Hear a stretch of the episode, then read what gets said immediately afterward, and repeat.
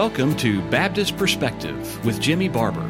Whether you're listening while driving home from work, sitting with a hot cup of coffee, or making dinner, we hope this podcast will be thought provoking and edifying. Now, here with today's episode is Jimmy Barber. In the previous podcast, we ended while quoting from an excellent article on the subject of adoption by Elder J.D. Shane. We stopped where he clearly showed that adoption was a legal act that only placed a child into a legal relationship and that adoption does not convey a likeness of nature to the person that adopted the child. Our concluding quote from Brother Shane was as follows From these facts, it must be clear to the reader that adoption constitutes only legal relationship and does not convey a likeness of nature. You could adopt a Negro child, but you could not make it white. You could adopt a Chinese child, but you could not put Anglo-Saxon life in its bloodstream. At this point, he passed on to consider the proceedings necessary to accomplish or complete adoption unto salvation as taught in the Scriptures.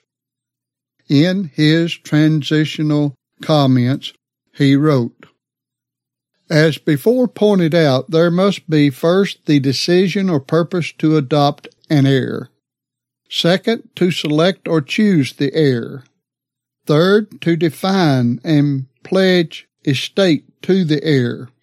Fourth, apply to a court of law to validate your acts and intentions on behalf of the heir by the decree of adoption.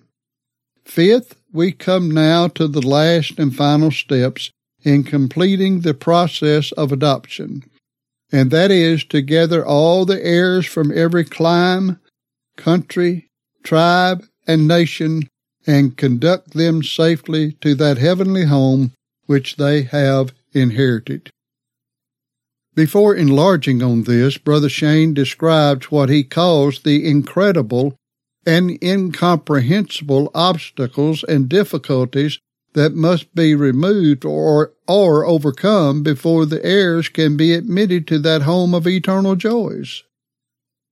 He proceeds to show the fallen and depraved condition of adopted through the fall of Adam and how they are redeemed by the person and work of Jesus Christ. Then he shows that the redemptive work is applied experimentally to them. He summarizes as follows. These are the adopted heirs that will hear and live.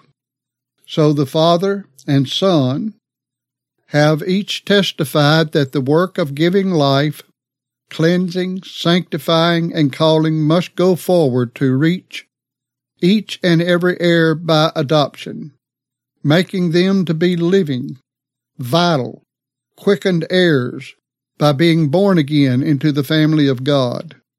Then they will know that God has ever been their Father by adoption, and that He is now their Father by the new birth wherein they have received his Spirit and been made partakers of his divine nature, whereby they cry, Abba, Father. In closing, allow me to exercise your patience more by quoting at length from the last part of the article. He wrote as follows. Now please turn to Galatians 4, 1 through 6. There Paul reminds us that a child though an heir does not possess his inheritance, but is under governors and tutors until the time appointed by the Father. Even so we, when we were children, children by adoption, were in bondage under the elements of the world. Here Paul likens our state as adopted sons as being unregenerate and still under the bondage of sin in nature to the underage child that is under tutors and governors until the time appointed of the father. So just as the natural father appointed a time to liberate his heir from the limitations of childhood, The Father of heavenly adoption has appointed a day when he will release his adopted children from the rudiments of the world by regeneration, the new birth, or being quickened and made a new creature in Christ. To argue that adoption comes in or with the new birth is to press a point that has no example in human or divine affairs. What good could accrue to one by adopted that is already a child or heir by birth?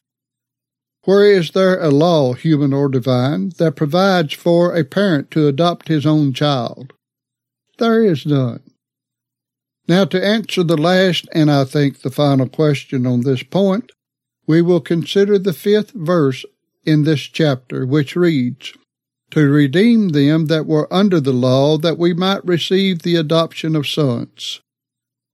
With a casual reading of this passage, one might be inclined to understand that this is the point where the sons were adopted. But a careful look will convince us that this could not be the case. The verse does not read that we might be adopted as sons, but that we might receive the adoption of sons. Adopted is a verb which expresses action, state, or being. Adoption is a noun and is the name of a thing or an object. And here they receive a thing and that thing was adoption. So adoption existed before this point, even before the world was. And so the sixth verse reads, And because ye are sons, God has sent forth the Spirit of His Son into your hearts, crying, Abba, Father. So because ye are sons by adoption, God sends the Spirit of Jesus Christ into your heart, making you vital, living, born again sons.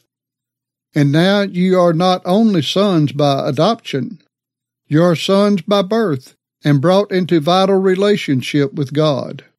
And now you gladly, humbly, and joyfully call him our Father. So as the adopting father who adopts an heir that abides in a, dist- a place distant from where he intends the heir to live, sends a son or servant to see that the new heir reaches his home in safety. Even so, God the Father sends his only Son from the heavenly world into this sin blighted and ruined world to gather his adopted children from all walks and conditions of life, from nations and climes. First, he redeems them. Then he quickens them into eternal life changing their wicked and hateful hearts into hearts that love him and cry out for him, turning their ways from downward path of destruction to start on their journey home. Can you not in your imagery see them as they start on this heavenly journey? Some are mere children from the playground, some from the dark alleys of hopeless despair, some from the grog shops and houses of infamy and shame, some from the leper colony, some from the prison house. Yes, I can even see a poor blind man groping in physical darkness, but lighted inside with a torch of light that will never be extinguished. He is on his way home calling out, O thou son of David, have mercy on me. The cripple at the gate, the daughter of Abraham who is bound by fetters, in fetters by Satan, is released from her fetters and joins the course of heavenly praise. Yes, I can see the proud Pharisee bow his arrogant and defiant head to his Lord of Lords and say in humble and plaintive tones, Lord, who art thou, and what wilt thou have me to do? We could go on and on in our imagery until this apparent trickle of human misery at the beginning swells into a countless throng, pressing onward and upward in their journey home. And the beauty of this is not a one will fall by the wayside and be left to perish. Every adopted son must appear in the holy city of the New Jerusalem, because he who started them on this journey will never quit in their side. And so we now come to the last text to be considered in this article. Romans 8:23. For we read these heavenly words, even we ourselves groan within ourselves waiting for the adoption to wit the redemption of our body. If we should contend that we are adopted in regeneration, we would also have to say by the same rule, contend that we are adopted in the resurrection of our bodies. But as in Galatians, the noun form is used as is in Romans.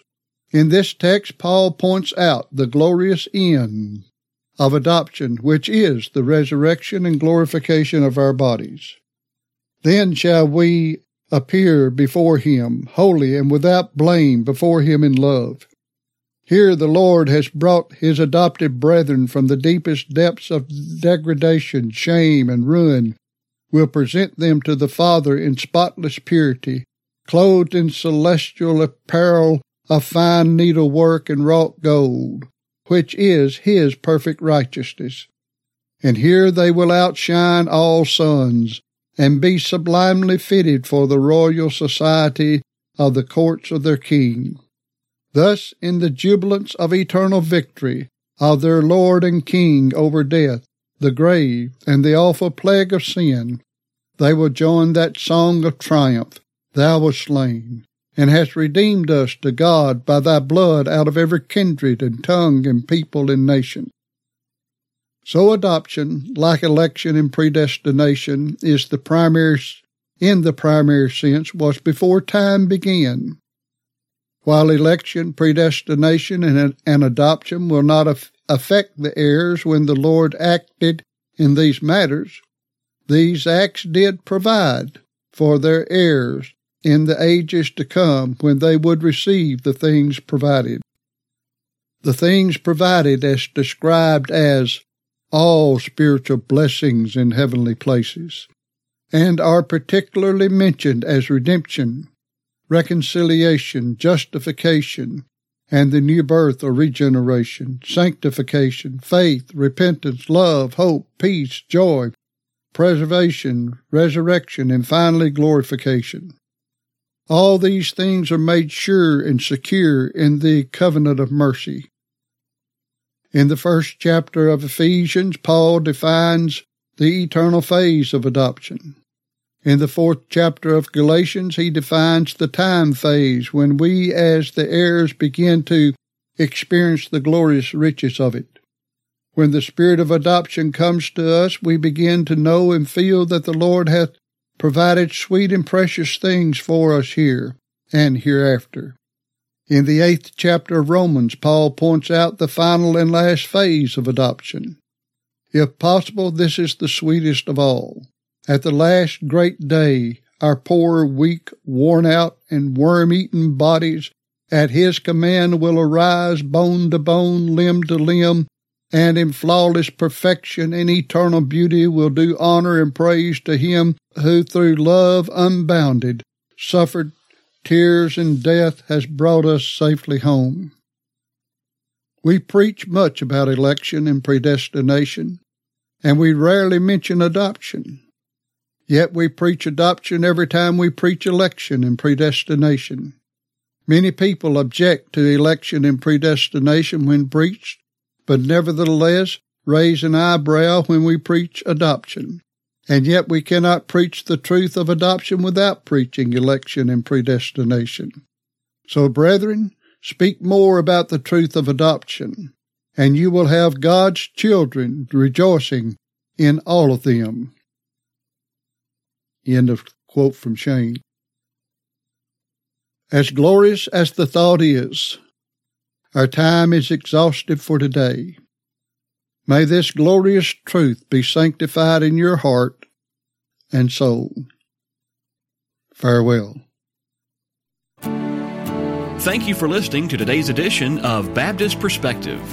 We archive our episodes so you can go back anytime and listen again. Do you have a question about something you've heard? Or just want to let us know you're listening? Visit us at baptistperspective.wordpress.com. That's baptistperspective.wordpress.com. Thanks again for listening.